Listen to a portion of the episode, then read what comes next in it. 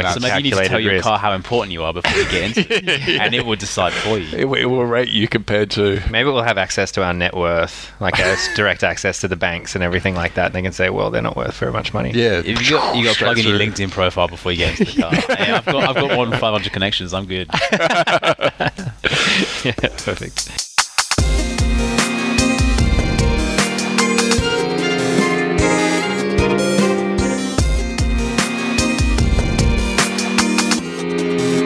Welcome to episode 18 of Australian Design Radio to provide Australia and the world with conversations and commentary on Australian design. I'm Flynn Tracy, and with me, as always, is Mr. Matt Leach. Hello, Matt. Good afternoon, sir. How are you? I'm good. We were just talking about comics, so that was quite We fun. were. We got really geeked out for a second. we did. Um, but uh, but who have we got on this episode? Episode 18. Well, this um, it was such a good talk, and I guess we've got to be quick because we talked a lot of stuff. Yeah, it's This a bit of a longer one. It's So. a pretty, it's a pretty heavy episode. So, talk to Buzz Usborne. Uh, he is super talented, super um, inspirational. Just he's really well known in the UX and the kind of digital areas. Partly for who he's worked with, so he's you know he spent a long time at Campaign Monitor. Uh, he worked at Skype. He did like a lot of icons for Skype. A lot of the icons we use are all, all done by him. Um, and then he came to Australia with Mentally Friendly, basically. So um, and and kind of spent some time there. But he's probably best known through digital agencies for Prevue. So Prevue is uh, his his own founded kind of application Product? Product, Yeah. yeah. is that the word? Yeah. Um, and yeah, so we talked a lot to him about what it's like to build a product. I mean, it's been around for eight or nine years now, and, and you know how much has the industry changed, and how much does he you know need to keep on updating and all that kind of stuff? Because he's actually just left Campaign Monitor to so, uh, solely focus on um, Prevue Yeah. So- And and whatever else comes his way. and I whatever think, else comes his way. which is cool. And um, yeah, we got a little bit geeky then as well. I think we are talking about self-driving cars. And I got pretty. I'm pretty obsessed with those at the moment. Sorry. sure are. So we'll keep it out of today. Yeah. keep it out of the next episode anyway. Um, yeah, we talked a little bit about sort of UX, kind of this whole, you know, what's in a title as well, because he calls himself a digital designer, and so we talk, sort of talked about pigeonholing ourselves and specializing and Yeah. generalizing and stuff, which I think I think there's some really good content in there. Let's jump in. Enjoy. So let's jump into your real name. Let's just get it out. Get it out there at the very start. So your real name is Peter. Pete. Actually, uh, that's not my full name. My Right. middle name is Andre. Peter.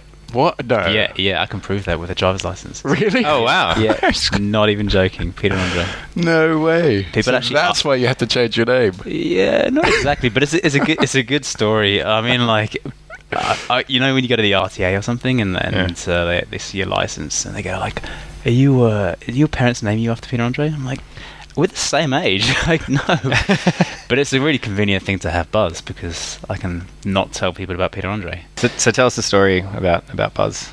Right. So when I was when I was small, it was kind of like a I guess a pet name that that I had. Wasn't really a thing that caught on. Like my grand still knows me as Peter, and like my parents have come to know Buzz, but you know it was always just a bit of a like you know a bit of a nickname. Yeah. And then when I moved to um, I think it was Greece. I, I did a few years living in Turkey in Greece, um, in the Mediterranean, teaching sailing, and one of the years there was already a Peter on the beach, and there couldn't be two Peters for whatever reason. they, they were like, it's too complicated. You're not allowed to, Peter. Yeah, yeah, it's too complicated for our guests. Like they they only had like room for one Peter, and so I was like, hey, just call me Buzz. You know, Buzz is fine for me.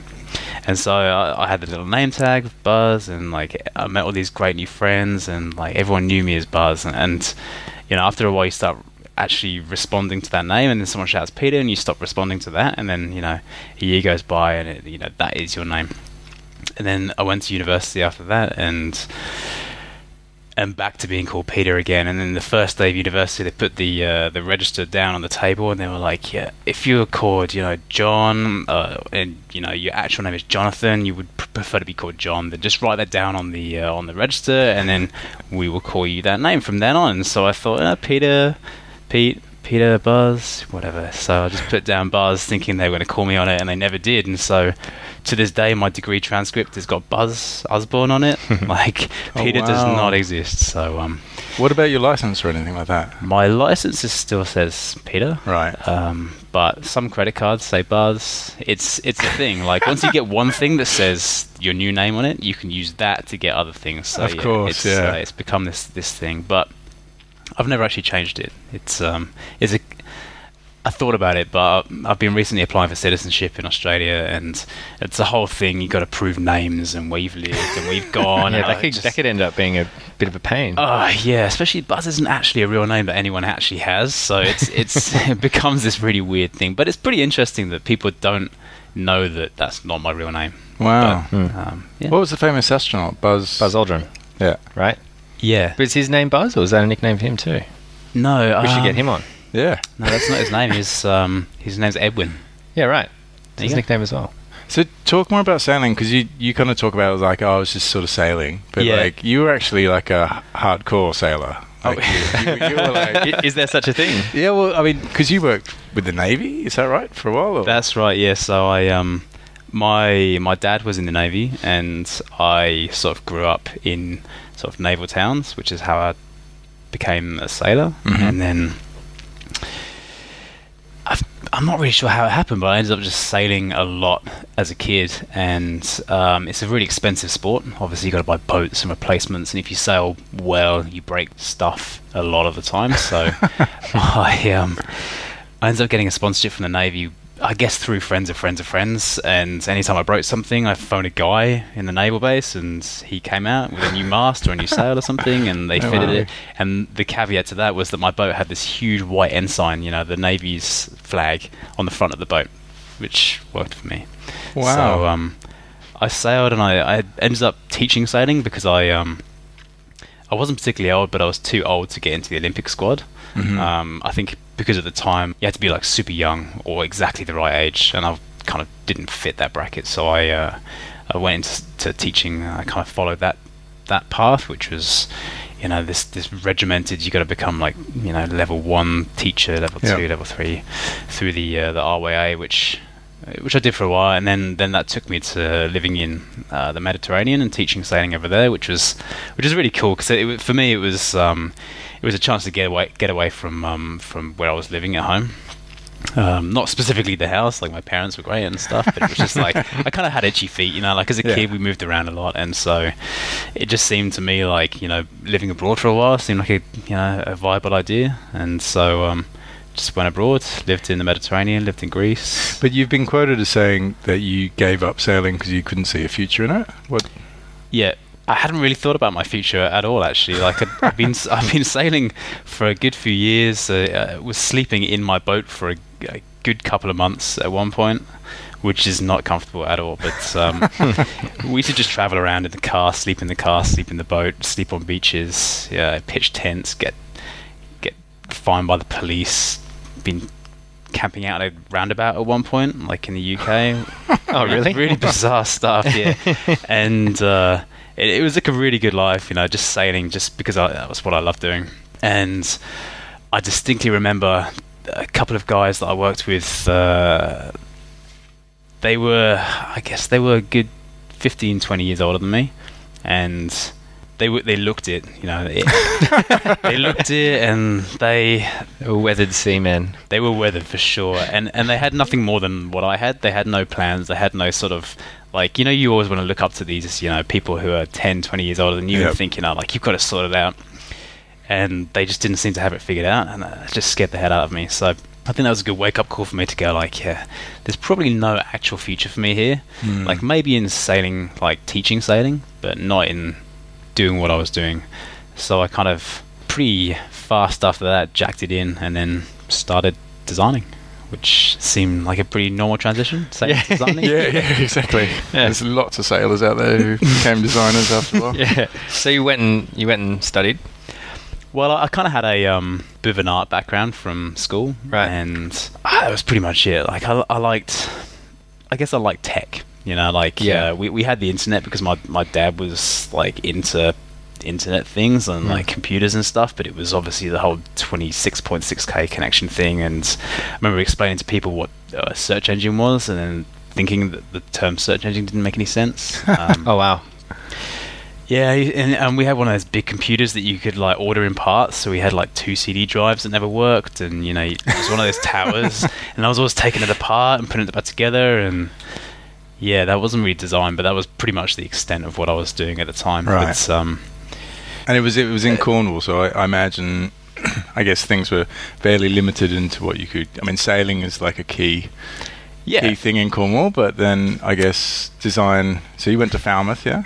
Yeah, yeah. Well, at the, at the time I was doing all that was in Portsmouth, which is Right. uh, a pretty similar sailing type naval town Mm-hmm. in the UK, and the what they called A levels, I think, in, Mhm. in the UK. Yep. Did this kind of like college type thing where I went and basically did the easiest A levels that I could find. So I did geography, English, photography, and graphics. And graphics was bizarrely like graphic design, which I think is pretty unusual. But I think everyone who took it was there to slack off, and as was I. And I kind of went there and I was like, "This is really interesting. This is really fun." It was all, all the computers that I enjoyed using at home. It was kind of the internet. They had Photoshop 3.0 LE, which is like magical. So they had all the filters. that's what I learned on. Yeah, they had all the filters, but like half of them were like grayed out. You- Yep. You, couldn't use Liquify or whatever it was, which, but like I really enjoyed that that part of it, and Mm.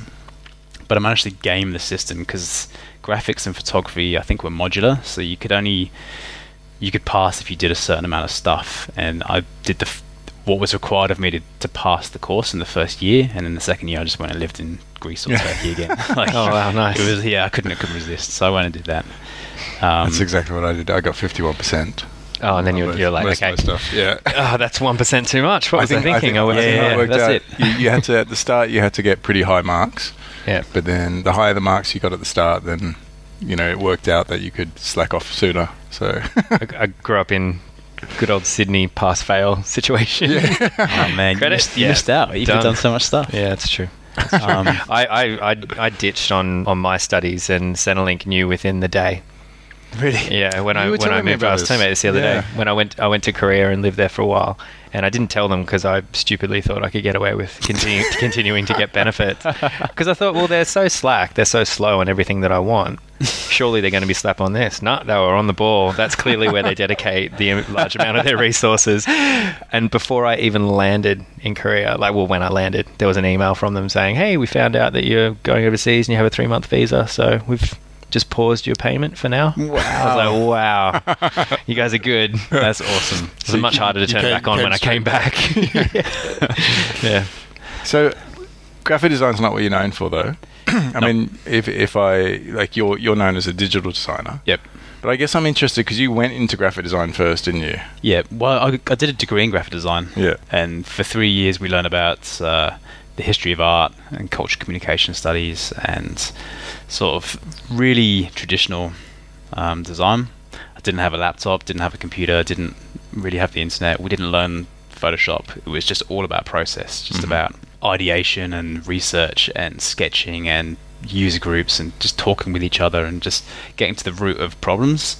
That sounds like an awesome. way Yeah, so I was just thinking that. I kind of wish I did that. That's Yeah. pretty That- cool. Yeah. I, I guess I didn't really know what I was going into, but everybody who um, who I respected at the time in, in de- like design was talking about Falmouth and how like that's what they did, and, and Mm. all their teachers were industry Right. leaders, you know, like Tractor, you know. Yeah. So the people who taught were really really good graphic designers, you know, Lewis Moberly, Pentagram. They had some good talk, uh, like speakers as well come by, Mm. so it, it was really. It was a pure graphic design course, and I really, I really dug that. Mm. Uh, and I think it was only until the uh, the third year that they started doing like software um, lessons and Director and Quark Express and all that kind of stuff. Good old Quark. But it's, I mean, it's funny that whole, because I think I was taught computer programs. Right. I Right. sort of came out and I was like, I can do computer programs and I can, you know, I can design. But then as soon as the computer programs moved on, I was like, I can't design anymore. Like, man, it's funny. Right. I had the complete opposite of that. I left uh, university thinking that I was obviously the best, and and I took a job at a graphic design agency. And the first job they gave me was to to lay out this little brochure in InDesign. And I I knew Quark from looking over someone's shoulder at one time in the library, and, and that was pretty much it. Mm. and I was freaking out about that. And I picked it up. You know, it's it's computers. You know, how hard can it be? And it was it was pretty hard. But but now I feel the opposite way because uh, you know you got you got students who come out of uni and they've um, they they've learned Sketch and they've learned you know Photoshop and they've learned like all these tools and they can use them way better than I can and I can't use Sketch. I have no idea how it works. It's um, it, I come at the opposite side of that now. Like it's um, it's quite confronting. You've got you're in a pretty good situation now to give Sketch a go, right? I mean, it's two hundred bucks or something. No, I've got it. It's on my computer. Like, Oh, right. I, I use it to um to to nose on the designer's work. That's uh, like in, my- in my team. Like all these designers had all these sketch files, so I had to install it to see what they were designing. Oh, right, yeah, of It's, course.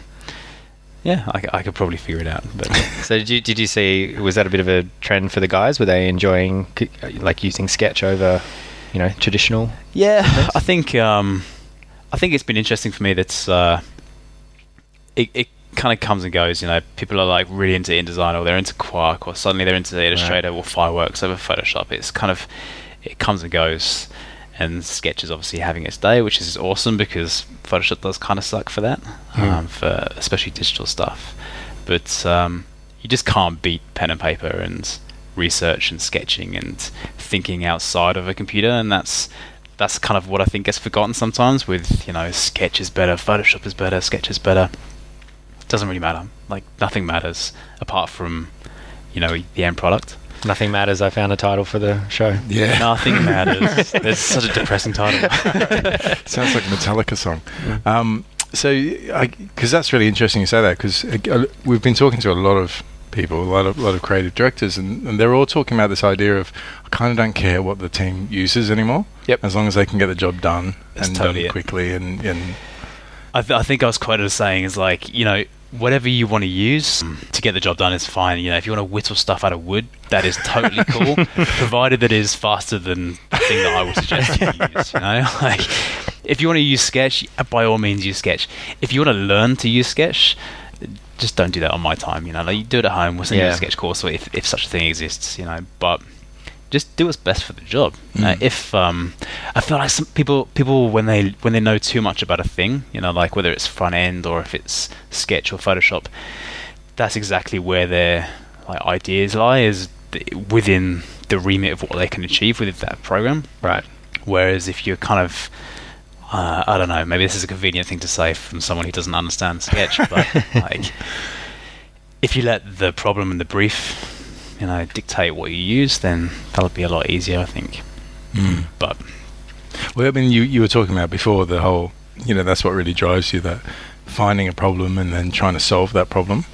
yeah, I, th- yeah, I think that's um, that's like the the theme to what I do is problem solving. That's that's what they, they taught me at Falmouth was problem solving. Mm. Like, and that's I guess what drove me away from a lot of the agencies that I used to work for in, in the UK was they weren't really solving any problems. They were ve- very big marketing agencies, you know, above the line, um, digital and advertising. They weren't solving any actual problems. They were kind of making up problems, Right. Right. giving you the solutions. you made them look pretty, and then you were moving on, and that kind of sucked. And and so yeah, I kind of look for problems now and try and find a way to solve them through digital if I can.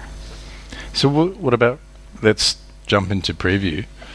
So, that's obviously what problem, when that came about, what, 2007 or 2008 or? Uh, yeah, I think it was about 2007. Um, Uh, But maybe sh- maybe we could tell some people what Prevue does. Yeah, sorry. And how to spell it if people want to check it out. Because Yeah. if they look for Preview, they're going to find the, you know, the Mac, the, the, Mac. yeah, the yeah. Mac application. Well, that was it because like I, I called it preview as in like the word preview, but that wasn't available as a domain, so I just renamed it to Prevue, which turns out is actually a, a word. It's like a matinee performance, like P R E V U E, like a preview. Oh, right. Ah. I don't know. It seemed like a good idea at the time, but now I'm regretting not choosing something really cool in Silicon Valley. You know, like with a .co address or something. yeah. Um, but no, that that was um, so. Prevue's uh, an image sharing tool that digital agencies use to sort of present their designs to clients, and it was that that is my own personal problem. So at the time, I was uh, a freelance designer in London and just sharing a lot of digital stuff with my own clients, and there was just no good way of doing it. I was making PDFs and sending PDFs to the client. and The Yeah. client was seeing page one, but not pages two through fifteen or I was emailing JPEGs and uh, they weren't downloading them or they were corrupt. And so um, I, I had no idea how to code or anything like that. But I'd read a tutorial once about uh, uploading um, like an image to, to an, an FTP server. And I was like, yeah, how hard can this be? So I think I, I downloaded uh, like tutorial code, put it on a website that I had.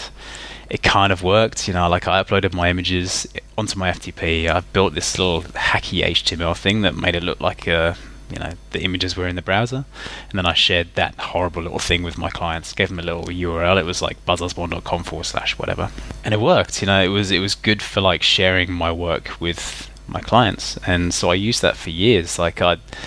I think I stole Basecamp's design. Like I viewed source for their website, took everything, re- replaced. How good's that? Oh, that is exactly how I learned how to code. It was amazing, and so like the first version of Prevue looked like Basecamp, Yeah. which also looked like crap. Um, but that was that was Prevue was for me, and then um, I think I went into a lot of agencies at the time, and I was like, "Hey, I use this to share um, images," and they were like, "Oh, we should use that too."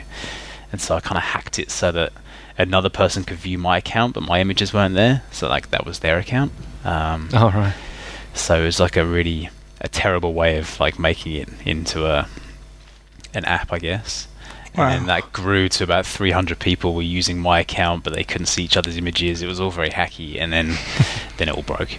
Um, Did it? yeah. So, um, and that was for quite a few years. But I, th- I guess the the main point of why Prevue exists and why it still exists is to share images with clients and have kind of a private conversation. Whereas nowadays, a lot of tools exist, whereas nothing did back then. Um, a lot of tools exist now to, you know, InVision, for example, you upload a bunch of images, you create prototypes, you share them with your team, you collaborate, and that kind of stuff.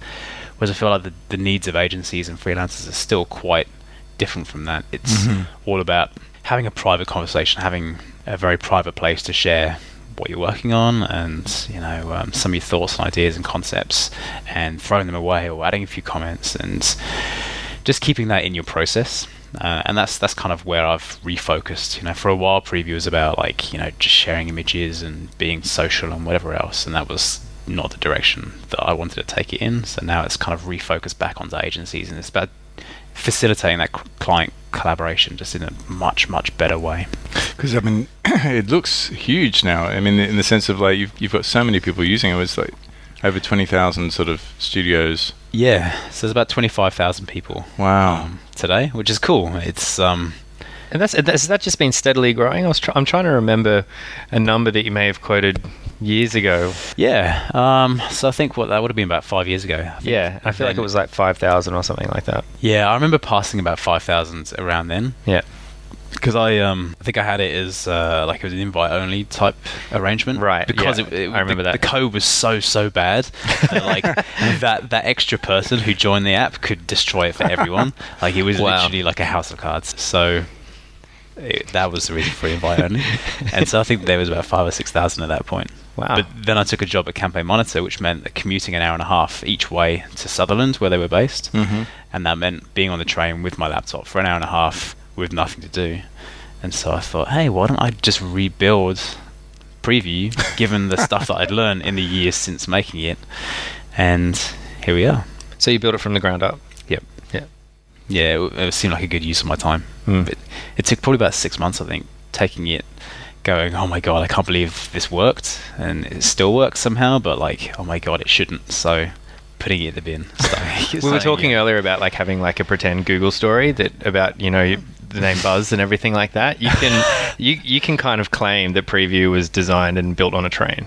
It, it entirely is built on a train. One of the best things to come out of Southo, Yeah, definitely. Like along with Campaign Monitor. It's the best thing that City Rail has produced, I think. yeah. It's um, yeah, it was it was a good train ride. Yeah. Productive. It's so funny, like Nat living in the mountains. I just, I for this season, I have to get in that I'm living in the mountains in every single episode. Yeah. So where do you live? Is it cold? But, but just seeing on the train, there's so many people working on stuff, like and a lot of coders. And Yeah. it's kind of, I'm kind of interested, like, oh, I wonder what they're doing, and it's, um, it's almost like you could have like a little hub spot, kind They're of. all working on pornography websites. yeah. That'd be perfect. Yeah. But that's the thing. Like, I couldn't design on on um, on the train. So luckily, the, the design of Prevue was pretty much done, and it, like I was happy with how it looked. yeah. But you can code on a train, like on a laptop, it's perfect for that. You don't need a Right. mouse, don't need a Wacom or anything like that. So I was just tapping away, and it kind of worked. Wow. Well, you don't need the internet. You don't need, you know, two screens. Like I'm I'm quite privileged now. You know, I've got my my nice glass desk and three screens and a Wacom pen. Like that's that's how I design. You know, Yeah. like, I, c- I couldn't possibly imagine designing on a train. I know how you, I know how you feel. I'm like that at work now. I've only got I've only got one big screen, but I've got the biggest Mac screen. And can, it's huge. Great computer, and I've got I, Wacom. don't- I over- had to get a TV, so, so yeah, that's right. Yeah. Matt plugs into the TV when he comes into the studio. But then, yeah, and I'm just sitting there. But I found that when I'm at home now, and even though I've got a 15 inch Mac, I'm like, I'd rather go to work and That's it. I Get feel, it. I feel like such a Gen Y yuppie. I'm like, oh, a laptop. I couldn't possibly. yeah, exactly. So it's it's very much more than um, I guess a startup now in the, in the sense. So was there a moment where you went, "Oh wow, this is this is kind of serious"? Yeah, yeah. I think um, so. Probably, probably about two years ago now, I started trying to f- think about where I was going to take the product. You know, it was used to share images primarily, and I was trying to think about, um, you know, why people were using it, what they were doing.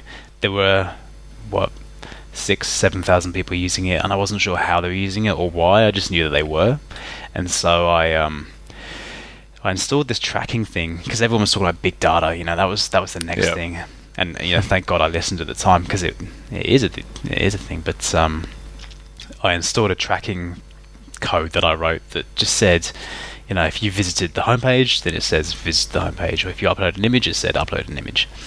And then I built a little like uh, a CMS, I guess, to report on who was doing what and when. And after about I don't know two or three weeks, I kind of went back and looked at this report, and it crashed the database, and it was like people are doing something all the time, twenty four seven, three sixty five. There's something happening, and I was like, oh shit. This is way bigger than I thought it was. You know, like it's good to kid yourself that you have a website but no one visits it, and that's fine. But now, like, I'm so painfully aware that there are people who use it all the time. So I guess the day that I realized that I wasn't kind of like desperate for people to join the service, that people were using it and they were loving it and they were using it for a very specific reason, that was the day that I was like, okay, cool. Like I'm I'm happy with where I'm at right now. I think it was a I was at um, Creative Mornings the other day and there was a quote from the Airbnb guys about uh, it's better to have a hundred people who love your service than a million people who think you're okay. Yeah. And, and that particularly resonated with me. It was like, you know, these people use it, they use it well, they love it, they're using it as part of their process. That's important to me. You know, so if I never get any new users, that's fine. Mm. But I want to make sure that the service is amazing for those guys. So, um, I guess that's the day that I stopped really caring about finding new users and making heaps of money. It was all about like making an awesome product, Yeah. which is probably why I'm not like rolling in money or living on a yacht or something. Well, you've already lived on a yacht, so Yeah. you can only tick True. that box. so, so you what day two at Prevue in a way? Seven seven years on, but you've worked two days full time. Seven, seven right? years in two days, yeah. Wow. So um, I uh, I left my very comfortable, like amazing job at Campaign Monitor and Yeah. Started Prevue full time yesterday after two weeks of buzz time, which turned out to be rubbish. Uh, Buzz time. Because Buzz, isn't- Buzz isn't your- real name. and Exactly. Yeah. It was, it was just I'm a fraud. That was it. Like just sitting on the beach crying like a single tear, looking staring at at, the ocean. staring at the mirror. Who am I? it was very Zoolander for a while, but um, yeah. So Prevue is now like my full time gig Yeah. for a month. I've given myself a month to just try Right. and Right. Do all of the stuff that I don't have time to do, or I didn't have time to do during my day job, that I kind of need to get done. That I can now prioritize. Mm. So it's kind of cool. It's um, I've actually got a lot done in two days. Really? So if you're feeling good about it, and I, I was yeah, two weeks of you know not doing anything. Uh, was sounds blissful. Uh, it sounded really blissful. Like that. That's the plan was to leave Campaign Monitor. I was busy all the time, meetings about meetings, and then two weeks of just relaxing, thinking about life, reading Monocle. You know, like having coffees on the beach. And it wasn't like that. I just felt so restless, like I wasn't achieving anything. Like there was all this stuff piling up around me that I knew I wanted to tackle, but I just just couldn't for for no particular reason. So after two weeks, I just went completely insane. Um, actually, we we just went to um, Uh, I went like 300 kilometers north of Sydney this weekend, just sort of like to celebrate the end of my time off. Yeah. And even then, I'm running around the house, I'm cooking, I built a fire, like my pants still smell of like smoke. like I'm like, I've got ADD for sure. Like I just need to do something. So like Prevue's been amazing because it's been like a good outlet for doing a bit of design, doing a bit of coding, hmm. building some new stuff. I'm I'm pumped. I often wonder if we're training ourselves to be completely restless old men. you know, we're going to get to a point where we can't do it anymore, but we want to, so we're just sitting there like shaking. What are we talking about? Sorry. Oh, that's totally it. Like, Yeah. I, uh, it, it's sad in a way. Like, I wish I could just, you know, chill out, go for a mm. run, read a few books, learn a language.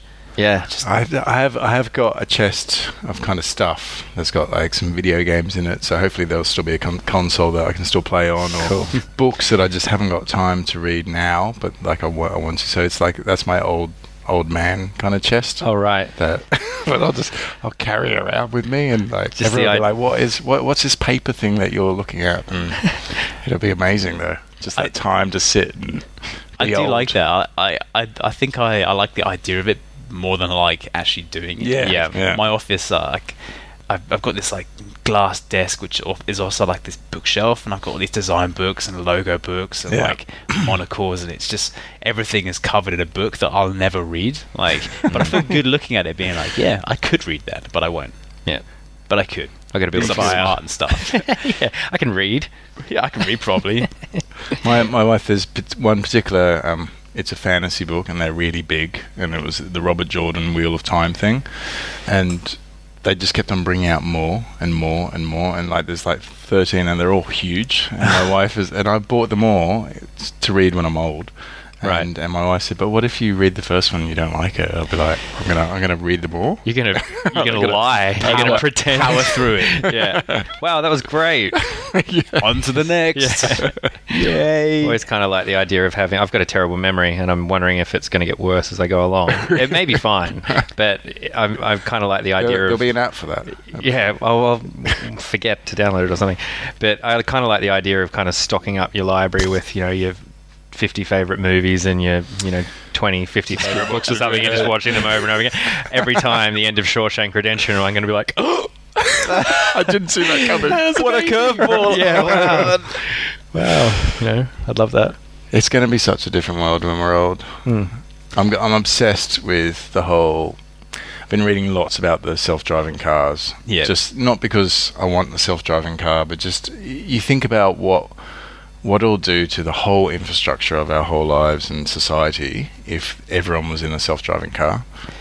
So you no longer need to own a car because there's just a self-driving car that'll come along and you can just jump into right they'll be so precise that on a road that now fits two lanes, they'll probably fit four cars because they're so precise they don't need to. Yeah.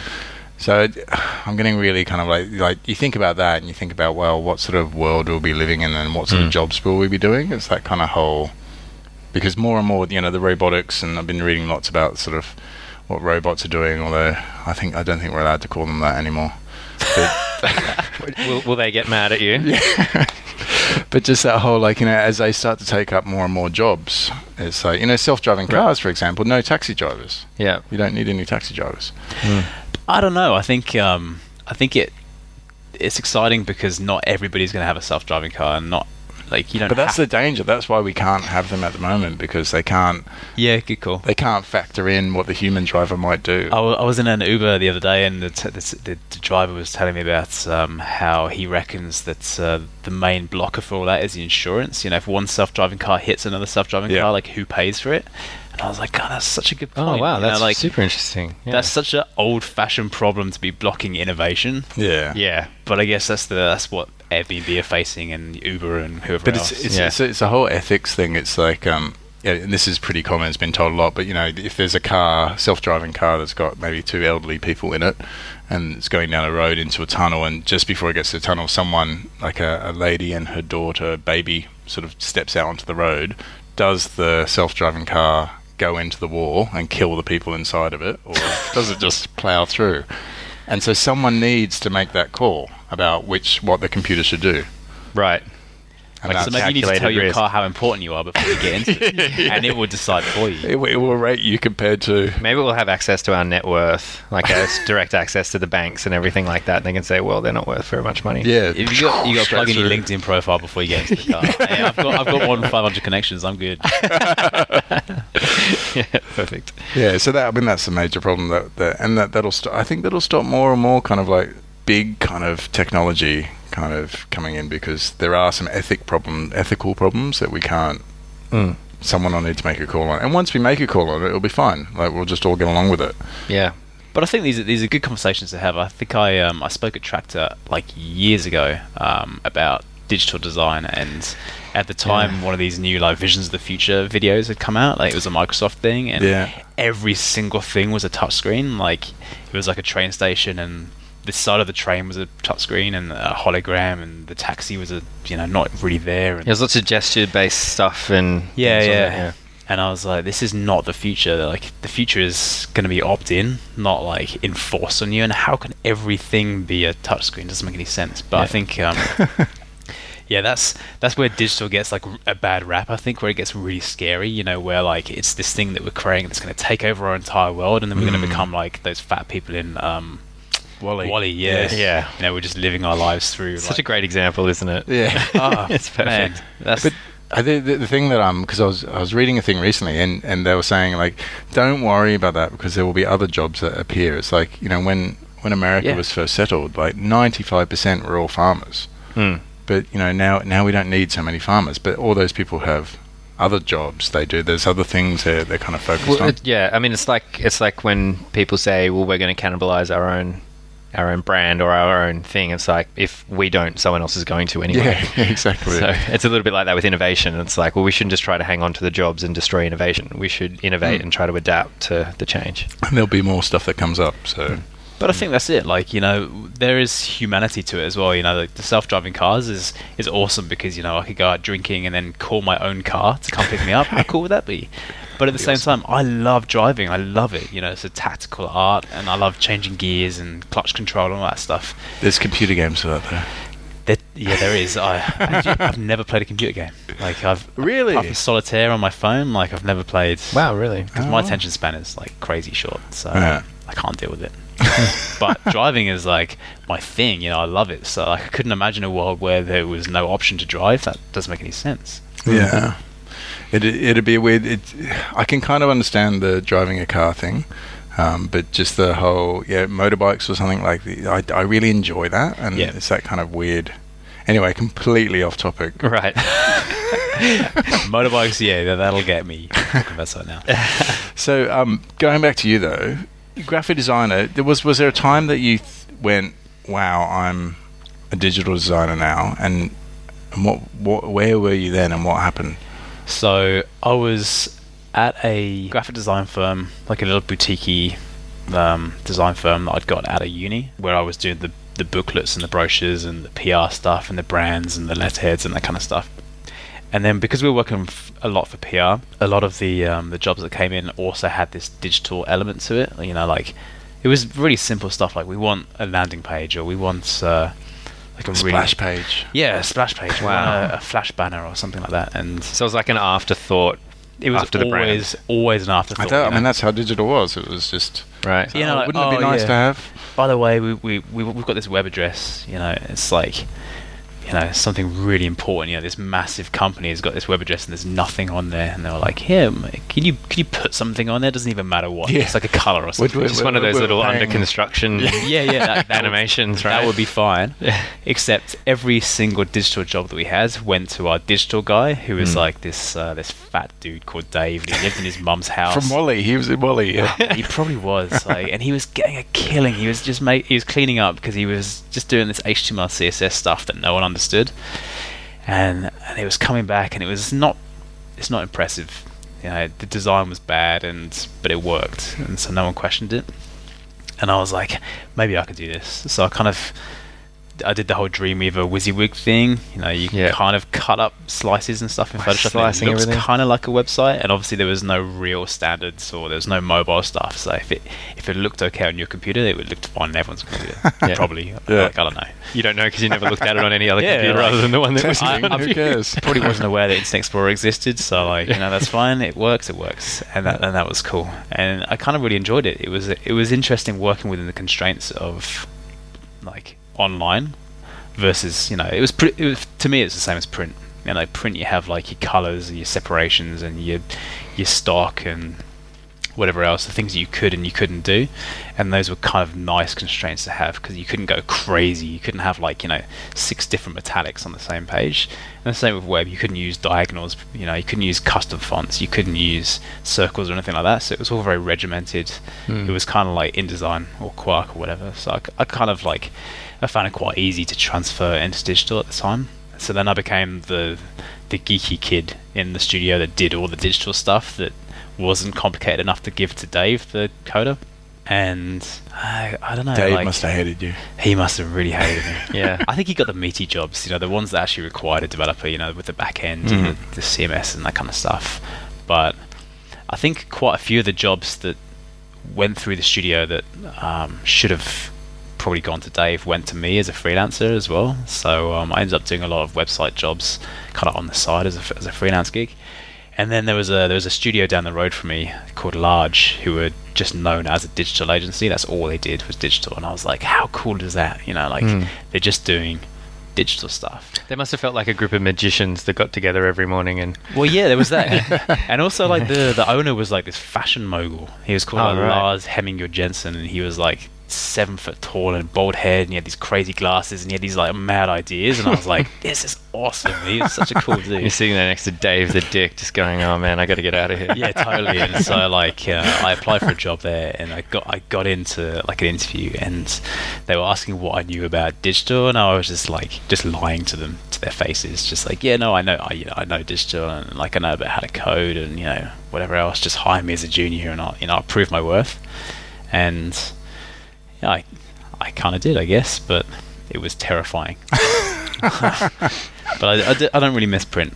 Um, but that, I think that was probably the last time I did print as a job Right. when I moved from that little agency to large. So would you call yourself because because now you've moved on to kind of another space, I guess. Like you're you're, you're not. Are you are you doing websites and all that? I mean, are you? Would you call yourself a UX designer now, or Um, I'm not really sure. So I um, I go by the term digital designer because it's broad enough and vague enough that I can kind of hide behind it. the, the fact that I kind of do digital design, I kind of do visual UX, UI, front end, back end, iconography. Like I'm not really sure, but I think the fact that I call myself a digital designer means that it means that I'm open to other stuff. So I did uh, a big stint at at uh, Skype for like their icon language. Like I think if I'd have called myself a UX designer, they would have gone, "Oh, he's not for us." Right. But right? instead, because I was a digital guy, they were like, "Yeah, he could probably do icons."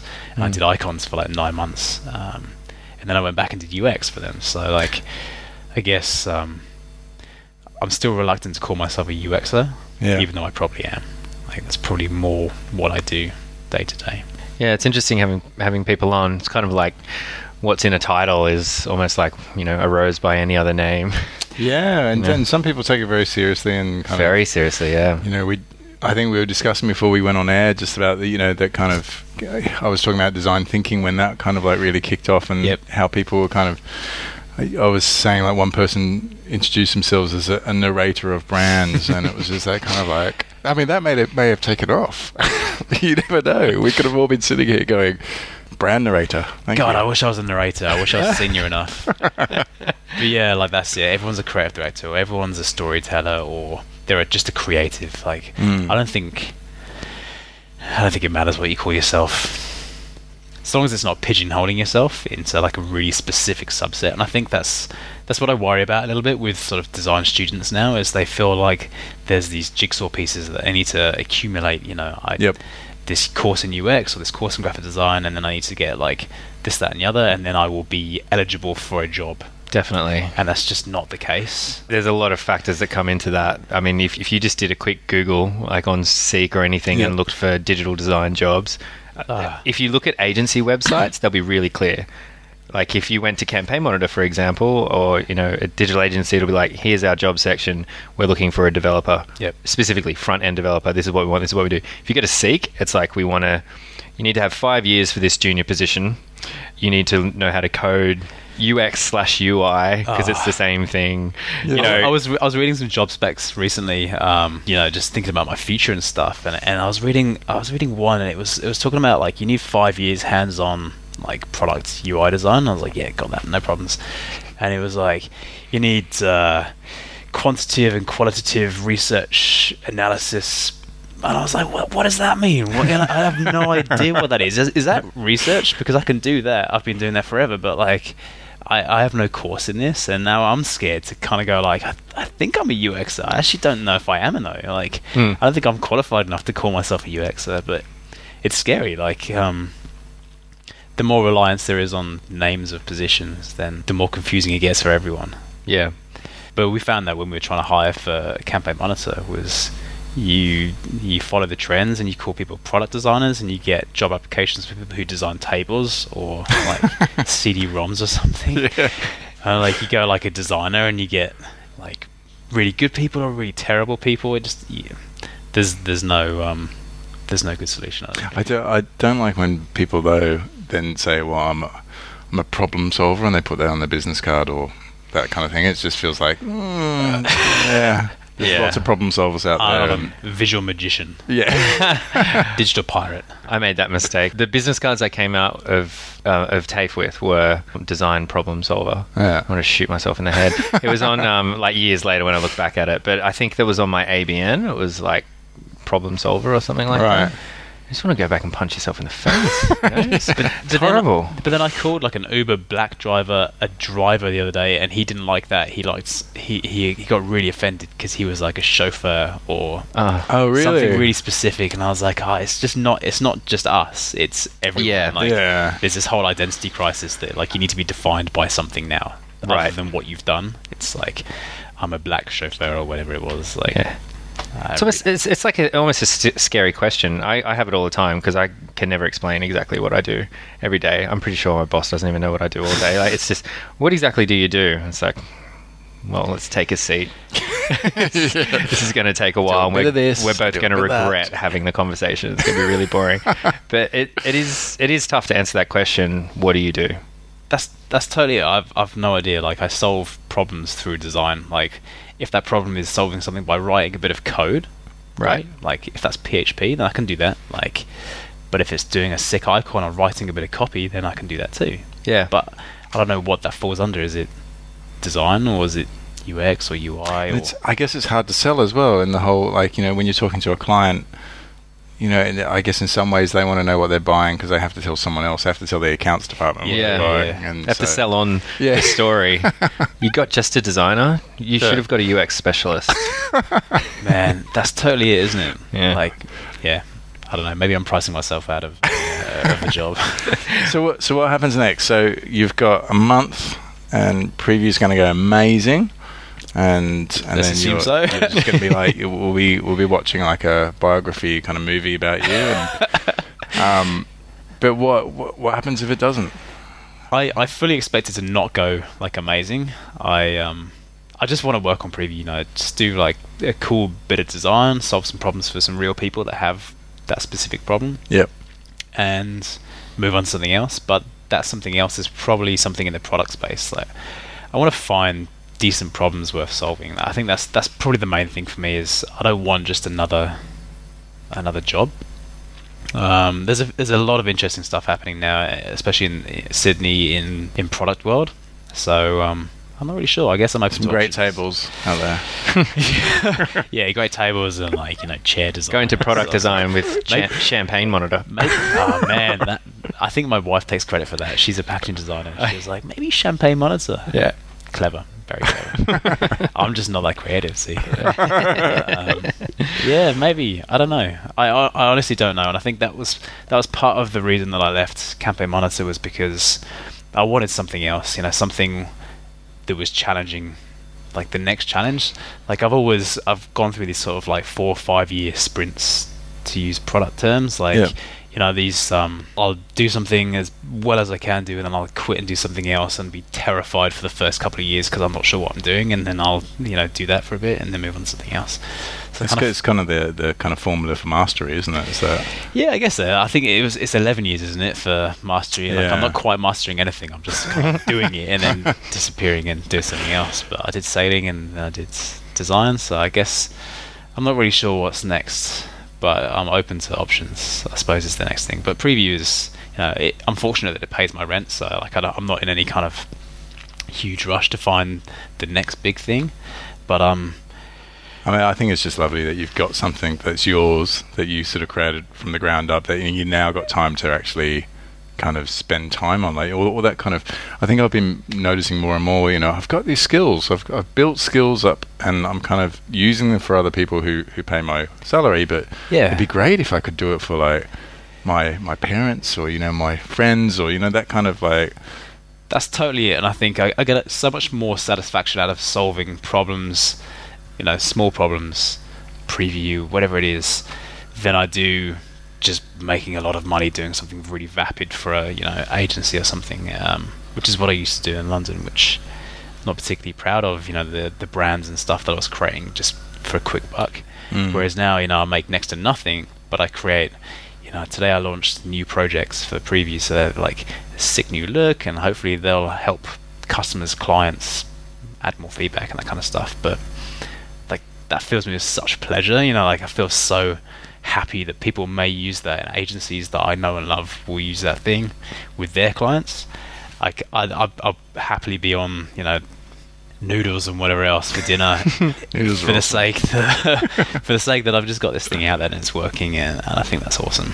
That's great. I think actually, yeah, we'll probably wrap things up. yeah. That's and thank you so much. Thank you guys. Yeah. It's been awesome. Thanks for coming along. So, and we'd like to thank you, the loyal listener that we haven't addressed in 50 minutes of talking to Buzz, um, for listening to Australian Design Radio. So, can we go around the table? Um, Matt, where can people find you after the show? Twitter Leechworth. Yep, cool. And Buzz, what's what are you on Twitter? Twitter Buzz Usborne. Buzz Usborne. Cool. What's your URL at the moment? I think I Uh, remember you got a pretty good one, didn't you? I got digital.design, but I'm in a legal battle now about whether How I- the hell did you get digital.design? I- Sorry, I, I just got to talk about this. I sat on it for a while and I went to some auction and I uh, yeah it was it was a whole thing. Wow. Um, Wow. yeah, But you're in a legal battle now. yeah because they took it away from me because they were like uh, it was t- it was too hot you couldn't have it. So Wow. but I paid for it and then they, they decided that it was too hot. So but I still I have it now. So I still have it. So go to digital.design. Bam. Doesn't get any better than that. Um, great, fantastic. And you can find me at flynntracy.com, a much less glamorous URL, and on Twitter at least you've got one. FLYNTRACY. yeah, do have one yet. You can find this episode and more at australiandesignradio.simplecast.fm, and you can follow the show on Twitter and Instagram at AUS Design Radio. If you have any suggestions for topics or guests or anything you'd like to ask us about the show, or you just want to reach out, we'd love to hear from you. So you can email Matt or Flynn at ausdesignradio.com. Until then, thanks for listening to Australian Design Radio. Thank you. Thank you. See you guys.